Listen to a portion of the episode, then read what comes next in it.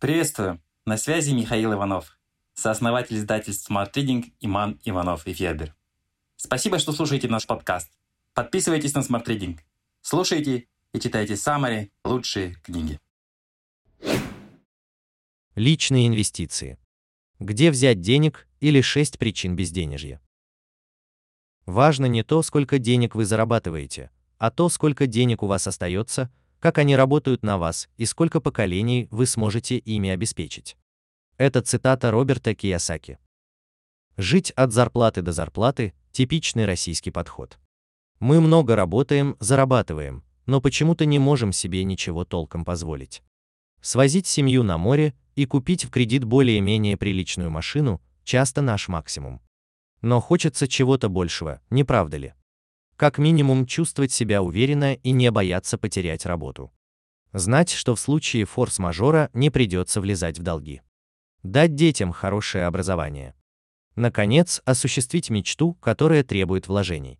Все это возможно при одном условии. У вас есть личный капитал, который в идеале со временем растет. Мы подготовили серию статей о том, как научиться эффективно распоряжаться деньгами и освоить, наконец, личные инвестиции. Сегодня это практически единственный реальный способ сохранить и приумножить деньги. А значит, получить средства на ту жизнь, которую мы хотим. Следите за обновлениями блога. Хотя мы все понимаем, что копить и инвестировать правильно и полезно, мы часто не делаем этого по одной простой причине. У нас нет свободных денег. Нам просто нечего отложить, все уходит на текущие расходы. Хорошая новость. Разорвать этот замкнутый круг не так уж сложно. Для начала надо просто перестать терять деньги там, где мы этого даже не замечаем. Этим и займемся. Наполеон Хилл пишет, с того дня, когда человек начинает понимать значение денег, он хочет, чтобы они у него не переводились. Но хотеть не значит иметь.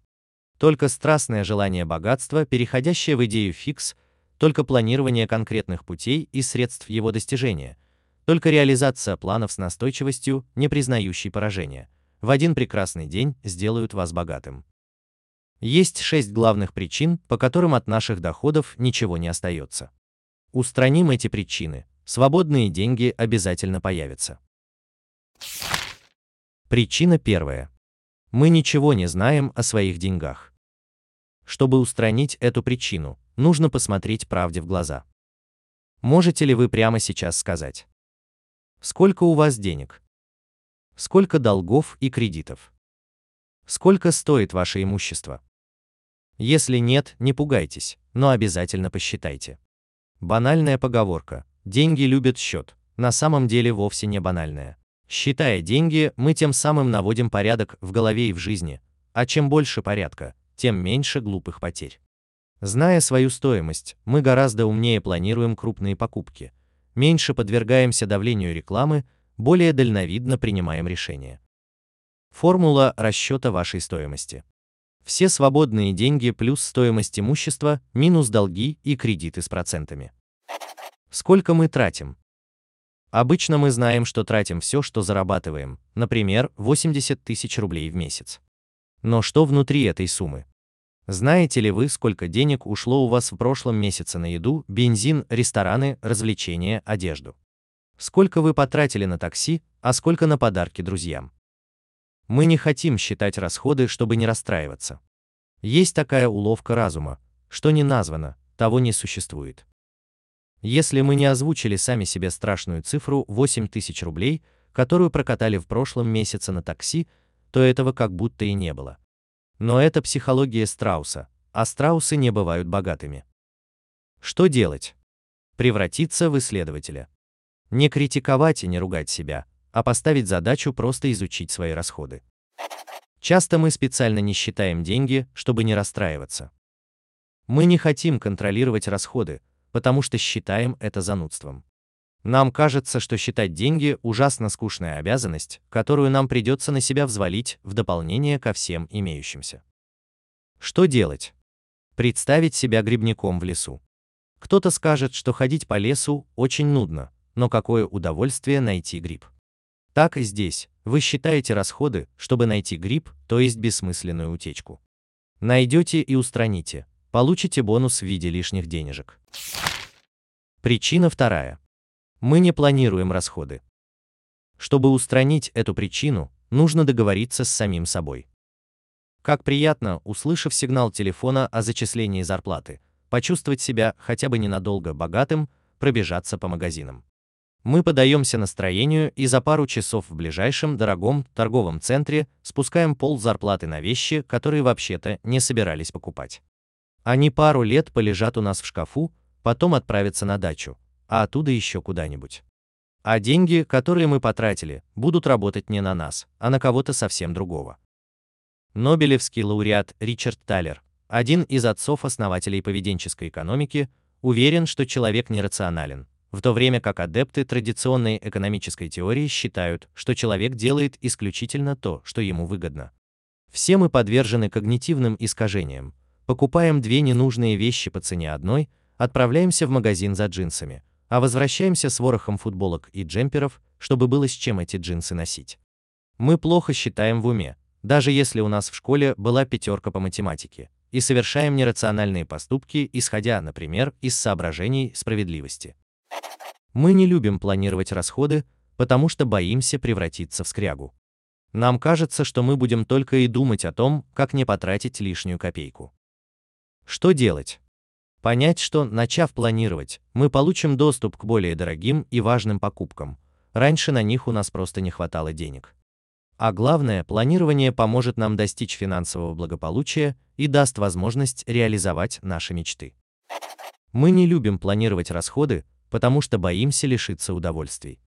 Мы опасаемся, что нам придется отказывать себе в приятных мелочах, которые так важны, забежать в кофейню, купить милую вещицу для дома. Что делать?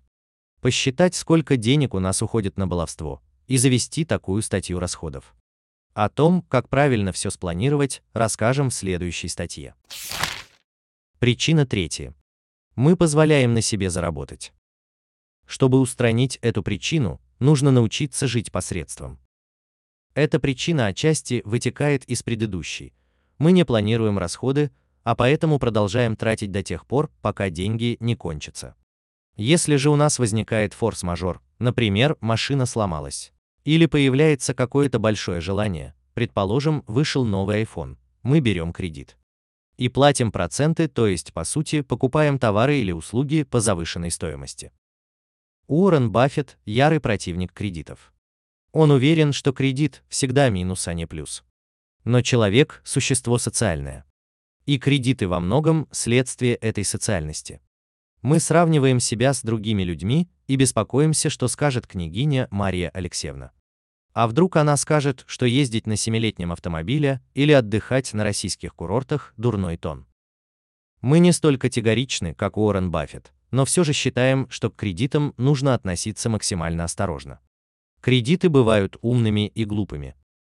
Глупые кредиты – те, которые в долгосрочной перспективе не работают на нас, не улучшают наше благосостояние, не повышают доход, не решают стратегические жизненные задачи. Глупыми бывают почти все потребительские кредиты на мебель, технику, гаджеты, машину, отпуск. Они лишают нас не только денег, но и мотивации, ведь мы отрабатываем награду, которую уже получили.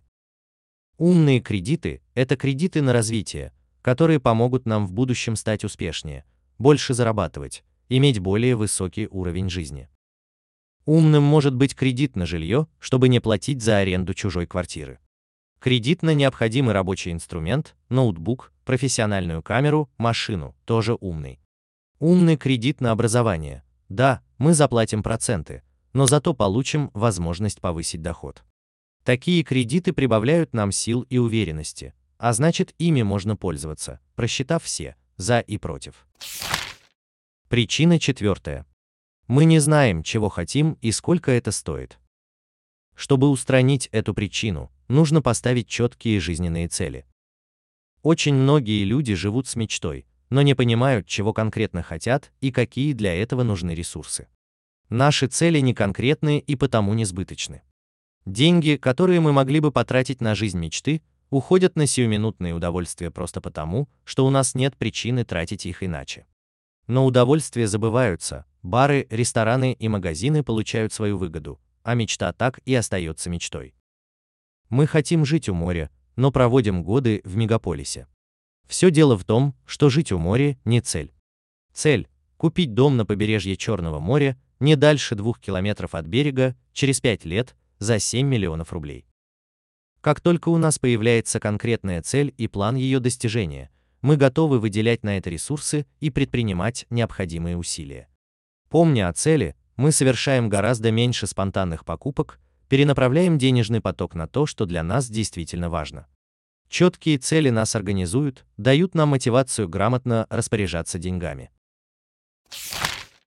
Причина пятая. Мы под властью вредных убеждений. Чтобы устранить эту причину, нужно выйти из сумрака. Я не умею обращаться с деньгами. Это очень удобная позиция, которая ведет в никуда. Если честно, это обычное нежелание брать на себя ответственность за финансовые вопросы, вести бюджет, приумножать заработанное, думать о будущем. Фраза «я не умею» не выдерживает критики. Я слишком мало зарабатываю, чтобы откладывать. Это самое распространенное и самое вредное заблуждение. Откладывать деньги можно при любом, самом минимальном доходе. Главное – определить сумму и делать это регулярно. Даже если вы будете откладывать всего 500 рублей в месяц, за год вы накопите 6000 рублей. И это будет ваш доход. Пусть крошечная, но подушка безопасности, а не потери. В России копить, инвестировать бесполезно. Это убеждение тоже от лукавого. Кризисы, инфляция, смена власти. Риски, безусловно, есть, но шансы сохранить и приумножить сбережения в России достаточно высоки. Следующее убеждение. Надо просто больше зарабатывать. Если вы не умеете распоряжаться деньгами, сколько бы вы ни заработали, у вас ничего не останется. Печальная, но правда. Роберт Киясаки называет работу от звонка до звонка крысиными бегами. Зарплата полностью уходит на оплату счетов, налогов, кредитов, обучение детей.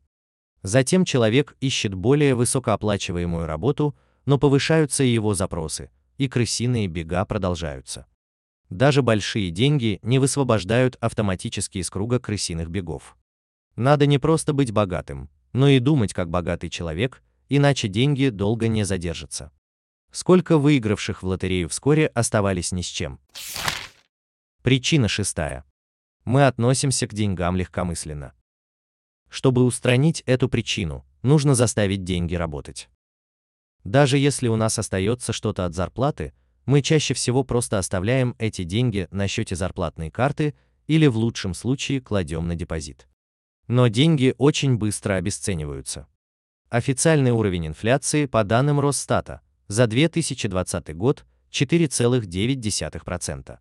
Банковский процент по депозитам 3-5%, в зависимости от банка, суммы и условий вклада. То есть проценты по депозитам не покрывают даже официальную инфляцию, не говоря уж о реальной. Деньги, которые просто лежат на счете, обесцениваются еще больше. Выход – личные инвестиции. Один из первых российских профессиональных инвесторов, Владимир Савинок, предлагает нехитрый секрет накопить миллион долларов в подарок ребенку на совершеннолетие. Надо просто регулярно инвестировать сотню-другую. Даже если вы не разбираетесь в фондовом рынке, не хотите тратить время на торговлю на бирже, сомневаетесь в своих аналитических способностях, вы всегда можете выбрать инструменты для пассивного инвестирования, которые заставят ваши деньги работать. Но как решиться и начать инвестировать? Как это сделать правильно? Расскажем в следующих статьях. Smart Reading – Summary на лучшие нон-фикшн книги в текстовом и аудиоформатах. Еженедельное обновление. Подписывайтесь на сайте smartreading.ru.